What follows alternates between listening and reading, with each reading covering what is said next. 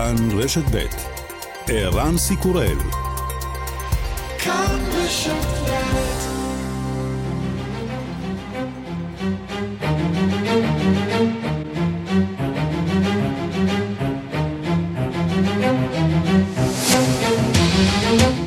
ביולי 2022 והיום בעולם. שרת הקליטה פנינו תמנו שטה קוראת לראש הממשלה להתערב באופן דחוף לאחר שגורם ממשלתי ברוסיה הציג דרישות בעלות השלכות משפטיות מרחיקות לכת לסוכנות היהודית ברוסיה, שעל פניו עלולות לגרום להפסקת פעילות הסוכנות במדינה. השרה אומרת כי העלייה היא זכות בסיסית ליהודי רוסיה, אנחנו נדאג שהיא תישאר כזו. בצפון שיקגו נתפס לפנות בוקר הצעיר שביצע את פיגוע הירי במהלך המצעד לרגל יום העצמאות האמריקני. The subject that we were looking for, the person of interest, Robert Cremo III, uh, was spotted by a North Chicago unit uh, at Buckley and 41, his vehicle, the vehicle that we were looking for. Uh, את האדם שחיפשנו, רוברט קרימו השלישי, איתרה יחידה מצפון שיקגו, מספר השריף המקומי. הוא היה אמור לעצור בתמרורו, אבל נמלט מהמקום. החל מרדף קצר אחריו, בסופו של דבר הצליחו לגרום לו לעצור. הוא נלקח למעצר ללא התנגדות. הכל נראה אחרת כמה שעות קודם לכן, זאת הייתה אמורה להיות חגיגה שגרתית לרגל יום העצמאות המאה ה-46 של ארצות הברית, בשכונה היוקרתית. מצעד שנתי שנגמר באסון.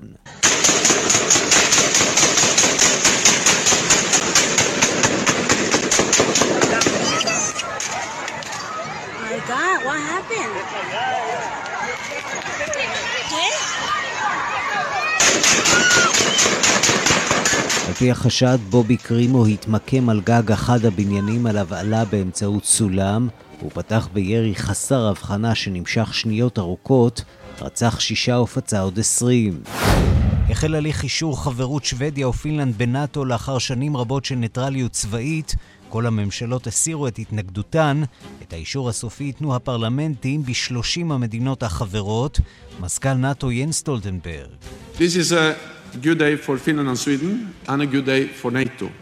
With 32 nations around the table, we will be even stronger. And our people will be even safer. as we face the biggest uh, security crisis in decades. זה יום טוב לפינלנד ושוודיה, יום טוב לנאט"ו. עם 32 מדינות מסביב לשולחן נהיה אפילו חזקים יותר, ואנשינו יהיו אפילו בטוחים יותר, בשעה שאנחנו מתמודדים עם המשבר הביטחוני הגדול ביותר מזה כמה עשורים. 50 אלף תושבים כבר פונו מבתיהם בסידני בעקבות שיטפונות בעיר הגדולה באוסטרליה. Uh, we expect um, more heavy rainfall to continue over the course of the week. Um, we, uh, we will see more rain uh, moving north into Hunter today, and then that into tonight will move to the um, mid-north coast. Um, so uh, this event is far from over. Please don't be complacent. Uh, אנחנו מצפים שהגשמים העזים ימשיכו לתוך הלילה, אומר ראש הממשלה. האירוע הזה רחוק מסיום. בבקשה אל תהיו שאננים, לא משנה היכן אתם, אנא היו זהירים. וגם...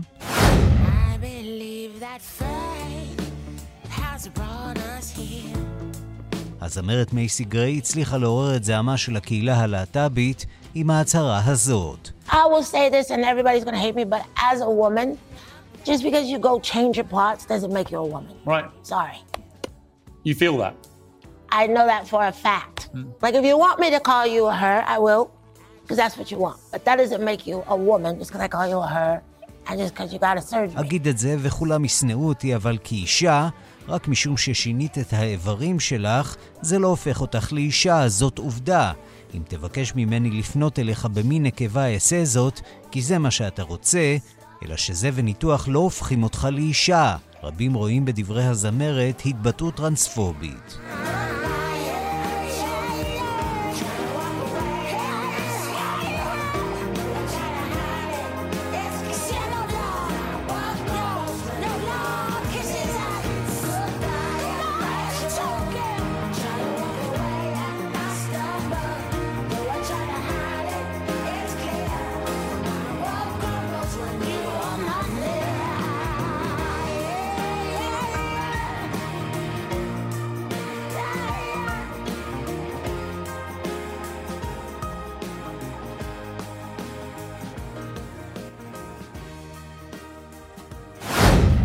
הבינלאומית שעורך זאב שניידר, מפיקים אורית שולץ וקובי זרח, בביצוע הטכני אילן אזולאי ושמעון דוקרקר, אני רנסי קורל, אנחנו מתחילים.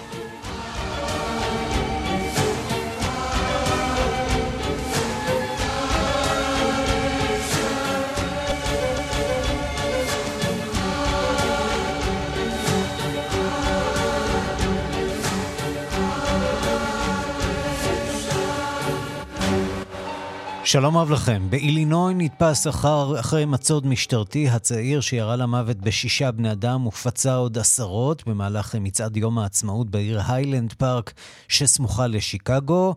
שלום לכתבנו נתן גוטמן. שלום ערן. אתה מצטרף אלינו מהיילנד פארק, שם עדיין מנסים להבין מה עמד מאחורי מסע הרצח אה, חסר הפשר הזה. כן, הם, אה, על כל עיירה וכל עיר בארצות הברית שבה קורה אירוע טרגי הזה אומרים זה המקום האחרון שאפשר היה לצפות אה, שזה יקרה, כאן זה באמת המקום האחרון שאפשר היה לצפות שזה יקרה, זה פרבר שקט, די יוקרתי, אה, מאוד יהודי של שיקגו, בערך חצי שעה מהעיר, אנשים באים לכאן בשביל איכות החיים שלהם, אמ, אה, ולכן הם גם באו להשתתף באירוע הזה, במצעד הזה לכבוד יום העצמאות אתמול, מצעד כמו יש אה, כמעט בכל עיר בארצות הברית, משהו מאוד קהילתי, ואנשים באו עם אה, כיסאות החוף שלהם, התיישבו לאורך המסלול כדי לצפות במשטרה המקומית ובבית ספר המקומי ובתזמורת שצועדים בסך. אמ, וכאשר החל אה, מסע הירי הזה, מה שקרה זה שנוצרה פאניקה, פאניקה רבתי, אמ, אנשים נמלטו לכל מקום, לא הבינו מה קורה, אמ, בתוך שניות כל הזירה שם התהפכה. ועד עכשיו, גם בבוקר שאחרי, קשה לאנשים להבין למה זה קרה, מה הוביל את uh, אותו בחור, רוברט, בובי, קרימו, לעלות על uh, גג בית עסק סמוך ולהתחיל לצלוף באנשים שמשתתפים שם, ברור שהוא תכנן את המעשה שלו, ברור מראש, ברור שהוא התכוון לעשות את זה, למה? את זה אנחנו לא יודעים, יש כמה רמזים, הוא, הוא הם, אה, פרסם שירי ראפ אה, זוהמים, הוא שיבח אלימות, הם, כל מיני מסרים מבולבלים, אבל קשה לדעת למה הוא עשה את זה. וצריך לציין גם שהאירוע הזה לא הסתיים ברגע שאחרי שנורו אותם עשרות אה, קליעים שהותירו שישה הרוגים ועשרות פצועים. אחר כך הוא הצליח להימלט מהמקום, ובעצם העיר הקטנה הזאת הייתה בסוג של עוצר כאשר המשטרה מנהלת מצוד משך שעות עד שהיא הצליחה בסופו של דבר לתפוס אותו, הנה דברים שאמר נציג המשטרה על הלכידה. his vehicle, the vehicle that we were looking for. He uh, initiated, attempted to initiate a traffic stop on that subject. That subject did flee. Uh, a brief pursuit uh, was went on. Uh, ultimately, they were able to get the subject stopped uh, at Wesley and 41 in Lake Forest. Uh, the subject was taken into custody without incident. כן, הוא, אה, החשוד נלקח למעצר ללא תקרית, אומר מפקד המשטרה לו ג'וגמן, אה, ובכך אה, הגיעו לסיומם שעות ארוכות של המתנה כאן בהיילנד פארק. התושבים הם נרגעו קצת, אם כי אני חייב לציין שבמהלך הלילה, כמה שעות אחרי שהוא נתפס, עדיין ניתן היה לראות כאן בכל האזור נוכחות משטרתית מאוד גדולה, כבישים רבים עדיין סגורים לתנועה, בין אם זה כדי לקדם את החקירה או לתעד את הזירה הזאת של, ה, אמ, אה, של האירוע הזה שקרה כאן, כאמור מניע לא ברור. אחת, אחת השאלות שנשאלות, בעיקר אמ, שמעניינות גם אותנו, זה האם האירוע הזה כוון באיזשהו אופן כלפי האוכלוסייה היהודית. יש כאן בהיילנד פארק לפחות שליש מהתושבים הם יהודים, יש כאלה שאומרים חצי ואף אה, יותר, זה מקום מאוד יהודי. האם זו הסיבה שהרוצח בחר בו? כרגע אמ, הרשויות אינן סבורות כך, גם הקהילה היהודית אינה סבורה. מה שאנחנו יודעים זה שהקהילה היהודית שילמה מחיר, הם, אה, שניים מההרוגים אה, אה, ככל הידוע כרגע הם מהקהילה היהודית המקומית, כך גם חלק מהפצועים. כרגע לפחות זה לא נחקר כאירוע אנטישמי, אבל הדברים האלה לעיתים משתנים כאשר אנחנו מגלים עוד פרטים על הרוצח. אפילו הנשיא ביידן שהתכוון אה, לחגוג יום עצמאות משמח בבית הלבן, כאשר הוא צופה מהמדשאה בזיקוקים. לא כל כך הצליח. כן, הוא, הוא נאלץ שוב ושוב, זה קורה כל כך הרבה פעמים בזמן האחרון, הוא נאלץ שוב להתייחס למקרי הרצח. בואו נשמע קטע מדבריו. You all heard what happened today, but each day we're reminded there's nothing guaranteed about our democracy, nothing guaranteed about our way of life. We have to fight for it, defend it, and earn it by voting to refine, evolve, and extend the calling of America to move forward boldly and unafraid. And this day reminds us of what brought us together long ago. What binds us still, כן, הנשיא. ביידן אה, is קורא לשינוי, קורא לפעולה בנאום הזה שלו לכבוד אה, יום העצמאות האמריקני. אפשר כמובן להזכיר שהייתה לו הצלחה מאוד קטנה בקונגרס כאשר הצליח להעביר חקיקה מאוד אה, אה, מינימלית להגבלות מאוד קטנות על אה, אה, החופש להשיג אה, נשק בארצות הברית, זה קרה אה, בחודש שעבר אחרי הטבח ביובלדי, אבל הדמוקרטים וביידן יודעים שיש עוד הרבה מאוד מה לעשות בעניין הזה, והם כנראה לא יצליחו לעשות הרבה. נתן גוטמן אה, בהיילנד פארק, תודה רבה. תודה ערן. אנחנו מכאן אה, לאירוע ירי אחר שהתרחש באירופה, בקופנהגן, אה, לפני כיומיים. אה, יורה בן 22 שאחראי לתקרית הדמים בקופנהגן בשבת. הוא נשלח אתמול ל-24 ימים להסתכלות בבית חולים פסיכיאטרי סגור. בתוך כך נמשכת חקירת המשטרה, הניסיון שלה להבין מהו המניע לרצח, ובתקשורת המקומית שם בקופנהגן מתעורר דיון על תפקודה של המערכת הפסיכיאטרית, שכנראה גם הפעם נכשלה אה, באיתור ואולי גם במניעת הרצח לפני שבוצע. מדווח כתבנו בקופנהגן, יגאל רום. התקשורת ממשיכה להשמיע עדויות מסמרות שיער של צעירים וצעירות שנקלעו לזירת הרצח ומצאו את עצמם פנים אל פנים מול רוצח חמוש. הם נחלצו בהיסטריה מן הקניון, זכו לחיבוק ועידוד של שכנים שפתחו את בתיהם לתת להם סיוע ותמיכה, ואולם הם ימשיכו עוד זמן רב להתמודד עם הטראומה. ליד הקניון שבו נרצחו שלושה וארבעה נפצעו קשה, נערמים פרחים ונרות נשמה, במעין תגובה המונית שהפכה כבר לרוטינה.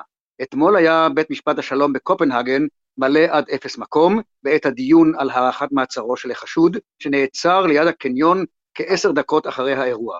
כתבים דיווחו מבית המשפט שהוא נראה רגוע, העיף מבטים לעבר השופט, לעבר התובע המשטרתי, לעבר הקהל באולם.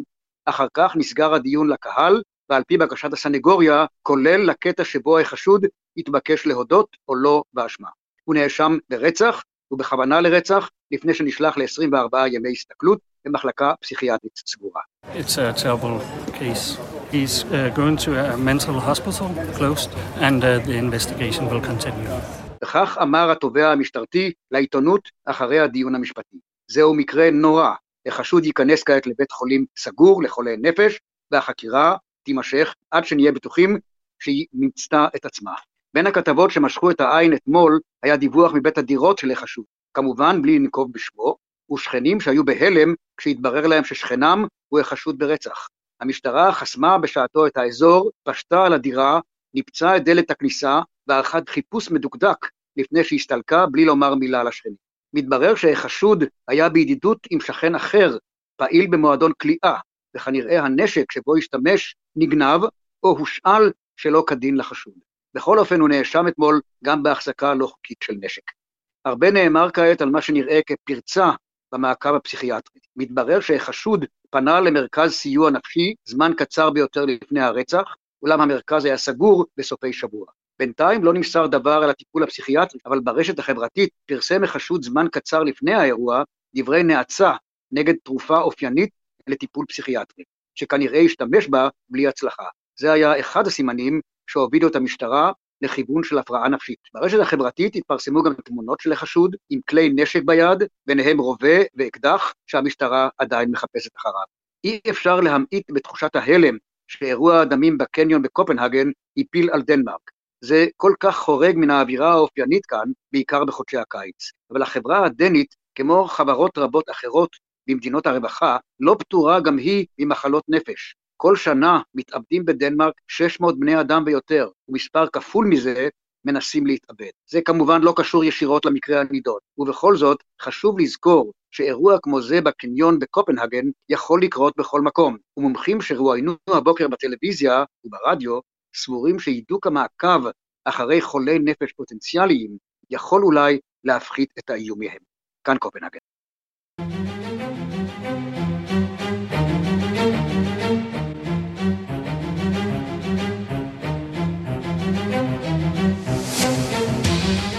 אנחנו לאוקראינה. רוסיה הכריזה על השלמת המשימה לכיבוש אזור לוהנסק שבאוקראינה, והנשיא פוטין, הוא מתכוון להעניק אותות כבוד לחיילים שלקחו חלק בקרבות. השלטונות באוקראינה קוראים בינתיים למדינות העולם להשתמש בנכסים רוסיים במטרה לממן את שיקומה של אוקראינה לאחר המלחמה. הדיווח של כתבנו במזרח אירופה, ניסן צור. יממה לאחר שהכוחות האוקראינים נסוגו מהעיר ליסיצ'נסק במזרח אוקראינה, רוסיה מכריזה באופן רשמי על ניצחון באזור לוהנסק. שר ההגנה הרוסי סרגי שויגו הודיע אתמול לנשיא פוטין כי המבצע בלוהנסק הושלם ורוסיה כבשה את כל האזור. פוטין עצמו אמר כי היחידות הצבאיות שהשתתפו בלוחמה צריכות לנוח ולהגביר את יכולת הלחימה שלהן והוא אף המליץ להעניק לכוחות הרוסיים מדליית כבוד. всех военнослужащих, которые отличились в ходе этих боевых действий. אני מבקש להעניק מדליה ממלכתית לכל אנשי השירות שהצטיינו במהלך הפעולה הצבאית באזור לוהנסק של אוקראינה. בהתבסס על הדיווחים היומיים שלכם, אני יודע שיש הרבה חיילים אמיצים ומקצועיים בצבא הרוסי. כולם צריכים להיות מאותרים בכל המדליות הממלכתיות הרלוונטיות. ולמרות ההצלחות האחרונות של הצבא הרוסי, צבא אוקראינה מתכוון להניף מחדש היום את הדגל האוקראיני באי הנחשים, ממנו נסוגו כוחות צבא רוסיה בשבוע שעבר. אתמול החלה בעיר לוגאנו בשוויץ ועידה בינלאומית שדנה במאמצי השיקום והבנייה מחדש של אוקראינה לאחר המלחמה. המשלחת האוקראינית הציגה תוכנית הבראה בסך 750 מיליארד דולר שתכלול שלושה שלבים בנייה מחדש של התשתיות האזרחיות הקריטיות, בנייה מחדש של בנייני מגורים ולבסוף פרויקטים ארוכי טווח. נשיא אוקראינה, וולודימיר זלנסקי, התייחס לסיוע הכספי שאוקראינה מקווה לקבל ממדינות העולם על מנת לשקם את התשתיות לאחר המלחמה. Українські сили звільнили від окупантів більше тисячі населених пунктів.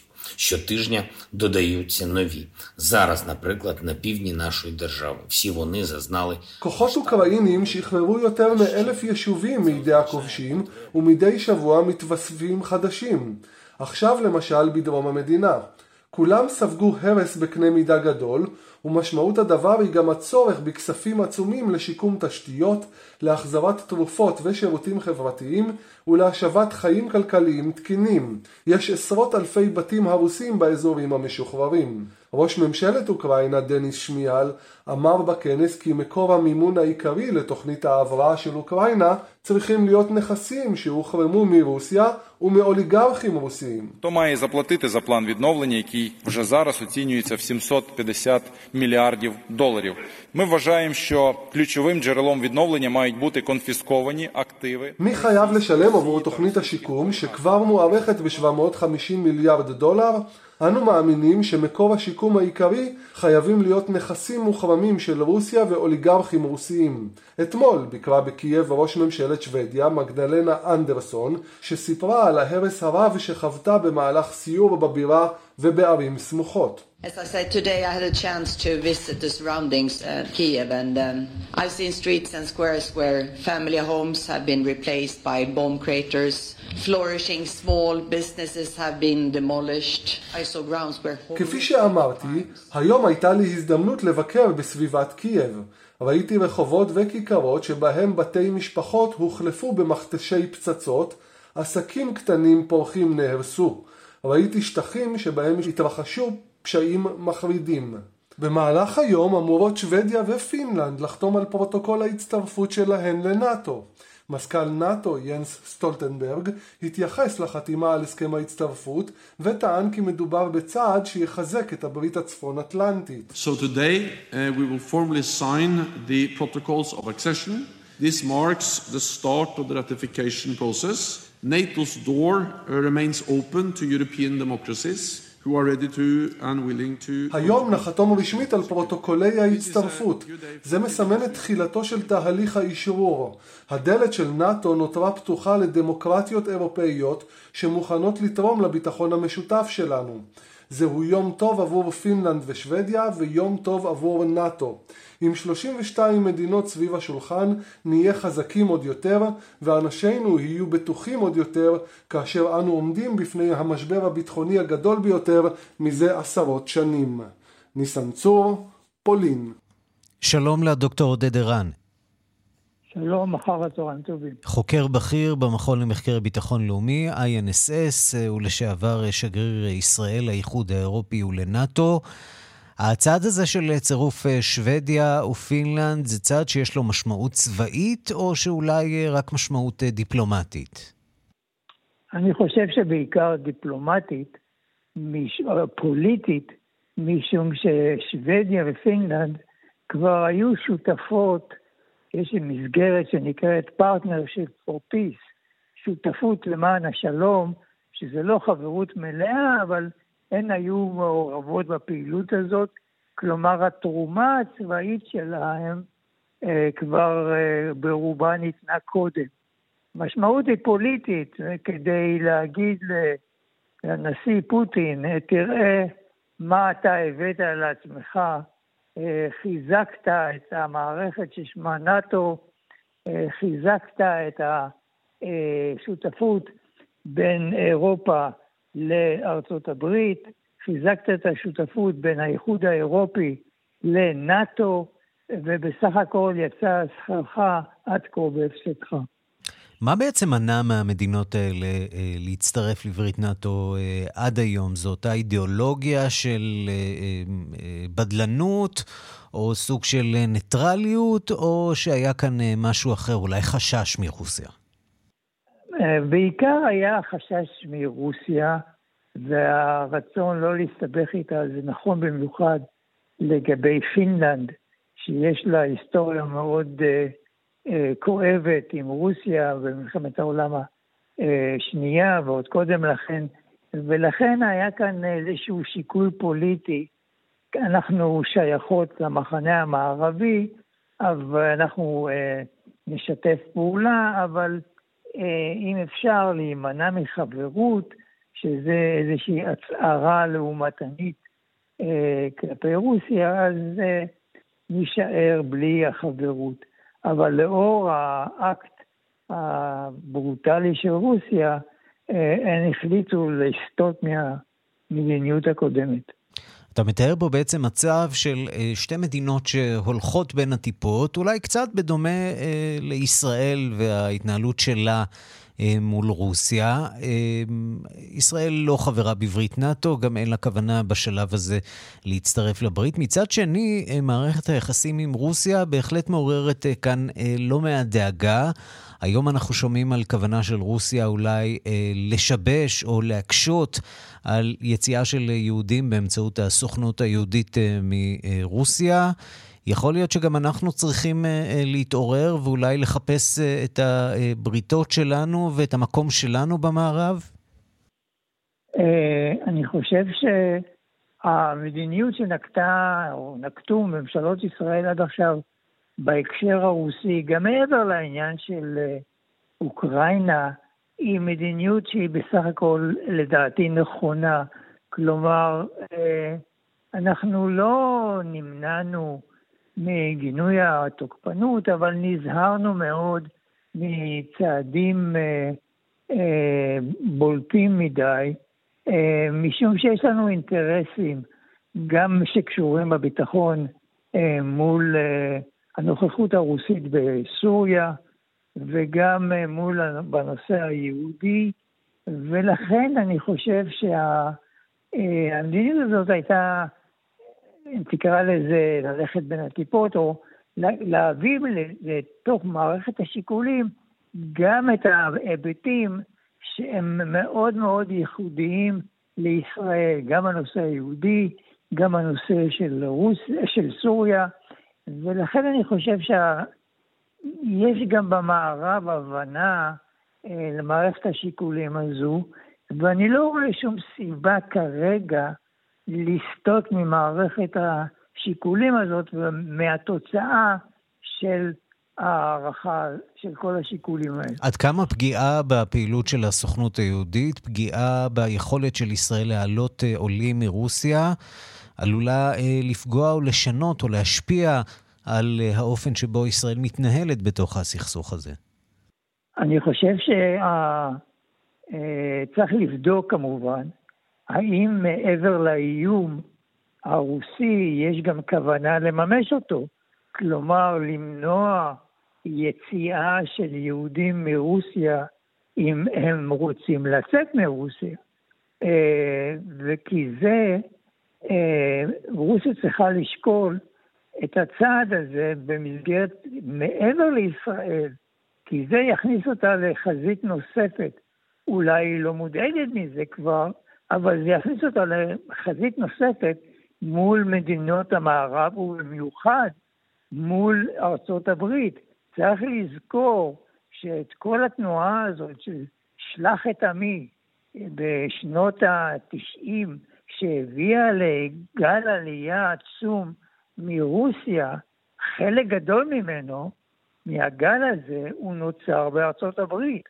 כלומר, רוסיה, אם היא תממש את האיום הזה, למנוע יציאת יהודים, היא מעמיסה על עצמה עוד נטל אחד במסגרת המאבק שמתנהל בינה לבין מדינות המערב. לסיום, אה, אני רוצה לשאול אותך אה, על ביקורו של אה, ראש הממשלה יאיר לפיד בפריז.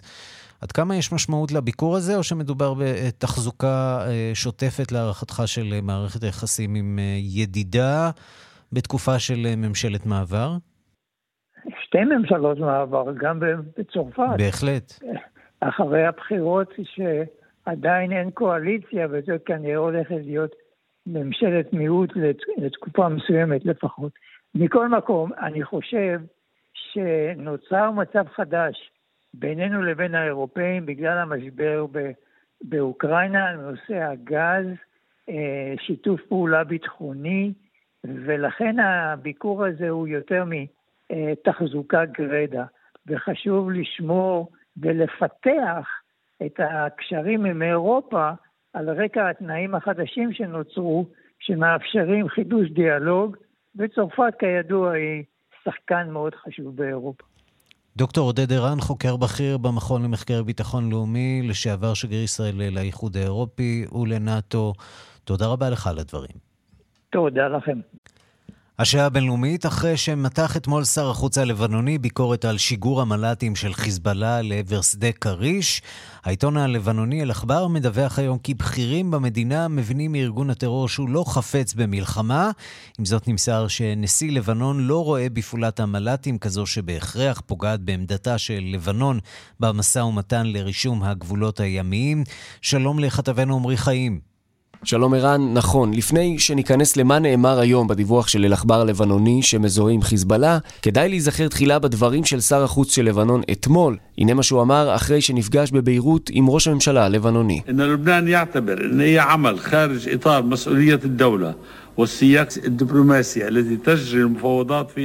לבנון סוברת שכל פעולה מחוץ למסגרת אחריות המדינה והמהלך הדיפלומטי שבתוכו מתנהל המשא ומתן היא דבר לא מקובל וכזו שמעמידה את המשא ומתן בפני סכנות שהוא לא זקוק להן. אנחנו קוראים לכל הצדדים להצטייד ברוח אחריות לאומית עליונה, כך הוא אמר, וכשברקע הדברים הללו, שבהם לא עלה במפורש שמו של חיזבאללה, העיתון הלבנוני אל-עכבר מדווח היום כי נשיא לבנון, ראש הממשלה ויושב ראש הפרלמנט במדינה, כמו גם בכירים אחרים, יצרו קשר ביומיים האחרונים עם הנהגת חיזבאללה, ונוכחו לדעת שהארגון לא רוצה מלחמה או לגרור את לבנון למלחמה, והוא מחויב להחלטה הסופית של הממשלה סביב רישום הגבולות, כך לשון הדיווח מפי מקור לבנוני רשמי. מנגד נמסר כי אותם בכירים שמעו עמידה על כך שההתנגדות, קרי חיזבאללה, לא תשתוק על כל ניסיון מצד ישראל לתקוף את זכויותיה של לבנון או תשאיר את לבנון בלי פעולות קידוח והפקה, מהדיווח גם עלה שנשיא לבנון מישל אאון לא מחזיק באותה דעה של שר החוץ הלבנוני שיצא נגד מתקפת המל"טים. העיתון דיווח מפי גורמים יודעי דבר שאאון לא רוצה שהמשא ומתן לרישום הגבולות הימיים יופסק, אבל הוא לא רואה בפעולת המל"טים דבר מה שפוגע בעמדת לבנון כל עוד שהוא בא במסגרת ההגנה על זכויותיה של המדינה. מקור רשמי אמר לעיתון המקורב לחיזבאללה, אכן לבנון לא הצהירה רשמית על תמיכה בפעולה, אבל כולם בלי יוצא מן הכלל יודעים שהיא מחזקת את עמדת הנושא ונותן הלבנוני. אם כן, על פי הדיווח הזה היום, חילוקי דעות בחלונות הגבוהים בין שר החוץ של לבנון לבכירים אחרים במדינה, ובהם הנשיא מישל אאון, שנמסר כי הוא לא רואה בפעולת חיזבאללה כזו שבהכרח פוגעת בעמדה הלבנונית במשא ומתן. עמרי חיים, תודה. ראש מועצת הריבונות הזמנית של סודאן, הגנרל עבד אל פתח אל-בורהאן, קרא אתמול לכוחות הפוליטיים במדינה להיכנס לדיאלוג במטרה להקים ממשלה חלופית. אל-בורהאן גם אמר כי מועצת הריבונות בראשות הצבא תוכל אולי להתפזר ברגע שתוקם ממשלה אזרחית. הקריאה של אל-בורהאן הגיעה לאחר חמישה ימים של שביתות שבט מצד מתנגדי המהפכה הצבאית. הדיווח של עורכת ענייני אפריקה, רינה בסיסט. המצב הכלכלי ותנאי המחיה בסודאן מידרדרים מיום ליום. הקיץ כבר החל והחום כבד במיוחד. התושבים מחפשים מים נואשות. מחירי הדלק והמזון עלו מאוד בחודשים האחרונים, וכך גם האינפלציה. אולם מה שהכי מטריד את הסודנים הוא היעדר החופש. שלוש שנים לאחר שהופל הרודן עומר אל-בשיר, המדינה עדיין נשלטת בידי הצבא. לאחר הפלתו של בשיר ב-2019 הוקמה ממשלה משותפת לצבא ולחברה האזרחית, אבל בחודש אוקטובר האחרון החליטו מנהיגי הצבא להפיל את ראש הממשלה האזרחי שהם עצמם מינו. השלטון חזר כולו לידי הצבא. העם הסודני מצידו לא ויתר. בשמונת החודשים האחרונים נערכו הפגנות ברחבי המדינה. גורמים בינלאומיים גם הם לוחצים על הצבא ועל המנהיג שלהם עבד אל פתח אל-בורהאן להיכנס למשא ומתן כדי להקים ממשלת מעבר חדשה. השבוע האחרון היה מתוח במיוחד בסודאן. התושבים יצאו לרחובות וגם קיימו שביתות שבט ליד בנייני ממשל בבירה חרטום.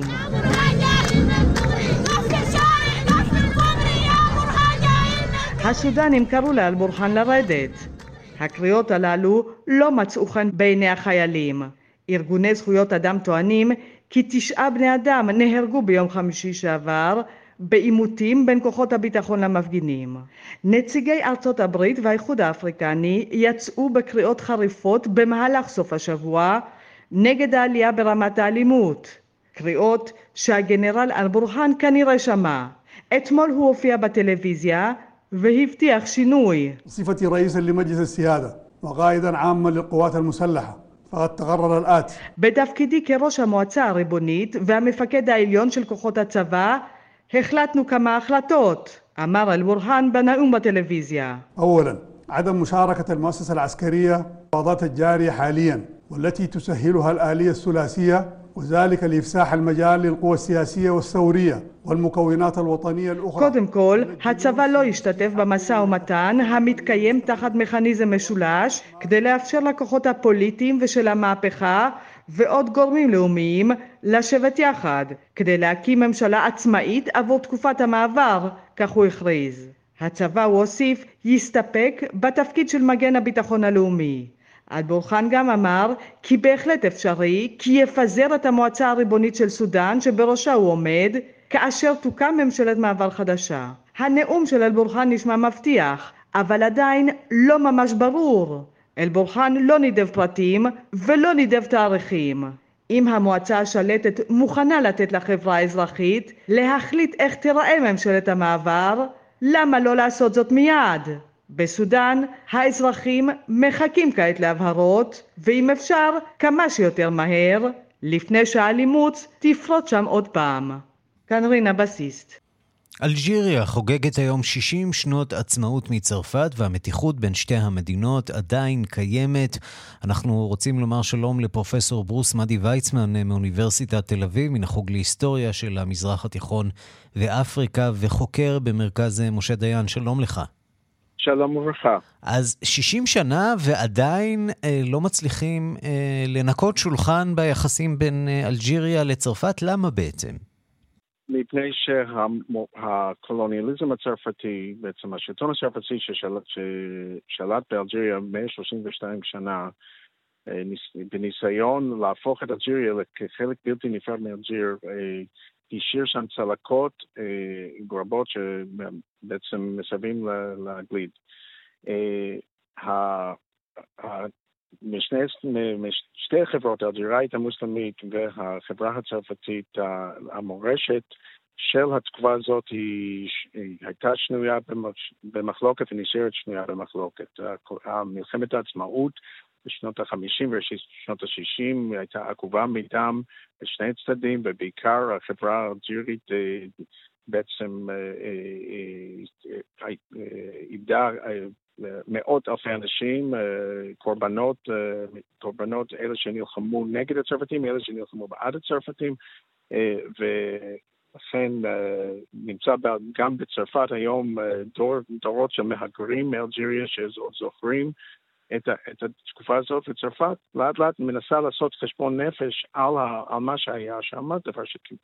ולכן הנושא עולה שוב ושוב ושוב. יש לציין שבאלג'יריה המשטר הזה בונה, בנה, בונה ומנסה להמשיך לבנות את הלגיטימציה שלה על בסיס המאבק ההירואי בלשונה נגד הקולוניאליזם הצרפתי. והיום המשטר הזה סובל מחוסר לגיטימציה מוחלט בקרב התושבים, ולכן כדאי כל פעם להזכיר את המאבק ומה, איך הצרפתים היו האויבים ונשארים בעצם האשמים בכל מה שקרה. ואם נדבר על, באמת על אלג'יריה, בת ימינו, שמנסה להמשיך להיות מהפכנית, עד כמה האלמנטים המהפכניים האלה עדיין שולטים, עדיין מרכזיים באלג'יריה? להערכתי, אף אחד במלג'יריה כבר, כבר לא לוקח את העניין הזה של, ברצינות. אלג'יריה ניסתה להיות מנהיגת העולם השלישי, לקדם את המורשת של המהפכנות ומאבק נגד המערב, נגד הקולוניאליזם, תמכה בתנועות שחרור. למיניהם למאבק המזוין, והשפיע מאוד על אינטלקטואלים בעניין הזה.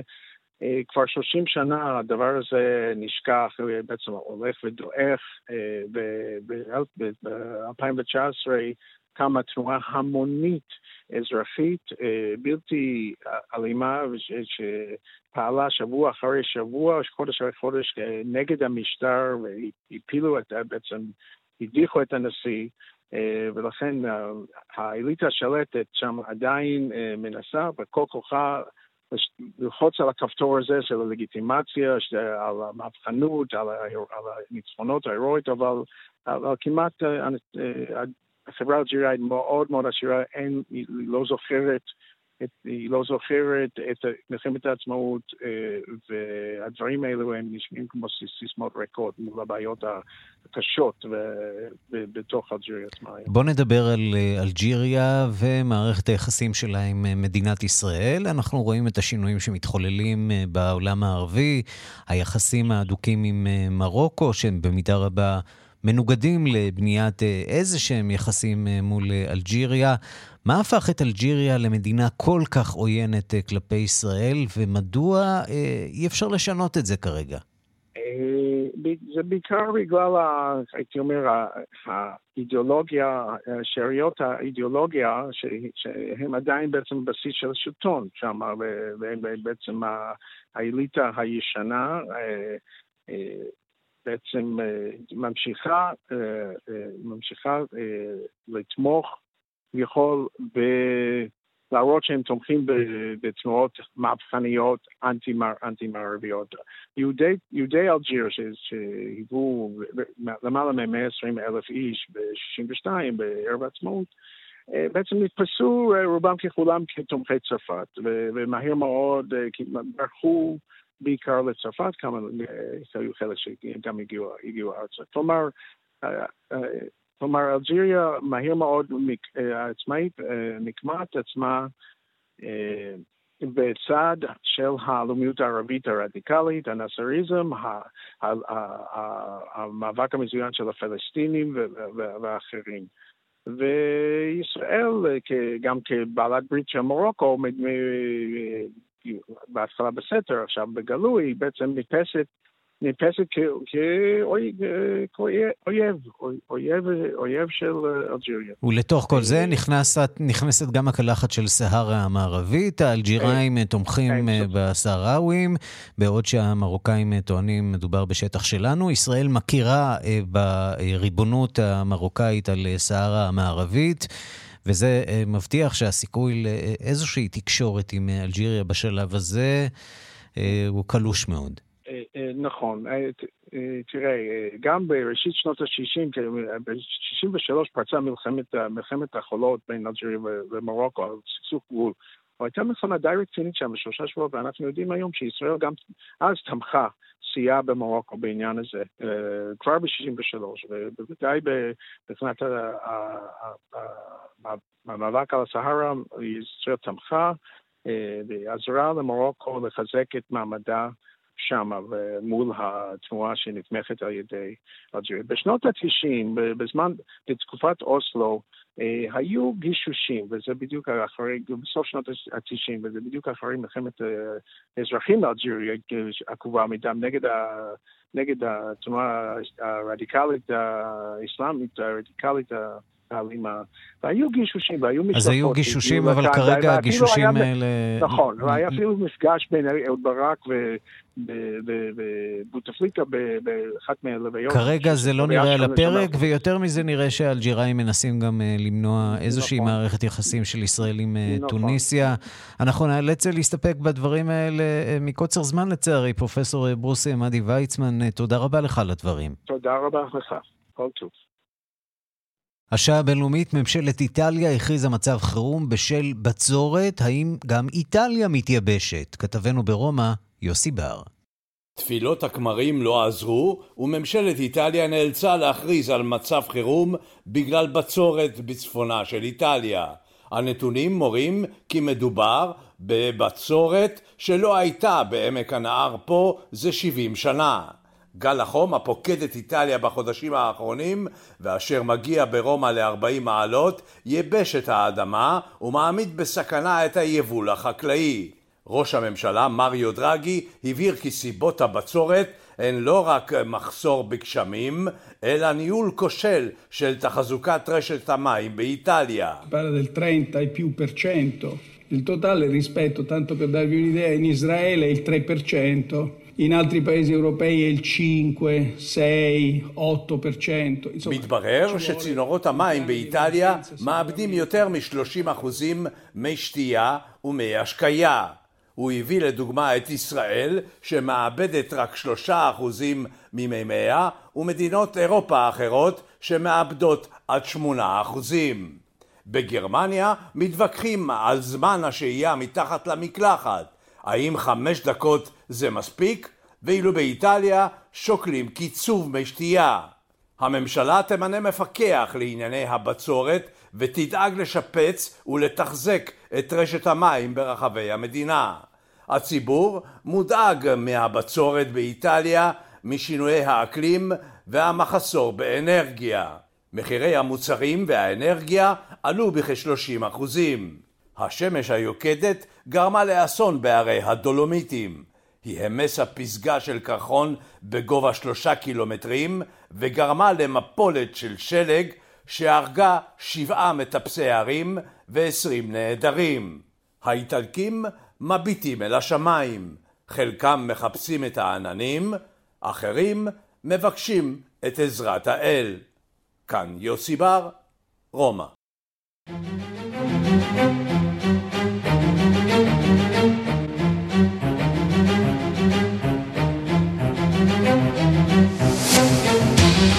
עד כאן השעה הבינלאומית, מהדורת יום שלישי שערך זאב שניידר, המפיקים אורית שולץ וקובי זרח, הטכנאים אילן אזולאי ושמעון דוקרקר, אני רנסי קורל, מיד אחרינו רגעי קסם עם גדי לבנה. אנחנו נפגשים שוב מחר בשתיים בצהריים עם מהדורה חדשה של השעה הבינלאומית, ועד אז תוכלו למצוא אותי בטוויטר, ערן סיקורל, כתובת הדואר האלקטרוני שלנו, בינלאומית את כאן.org.il. להתראות.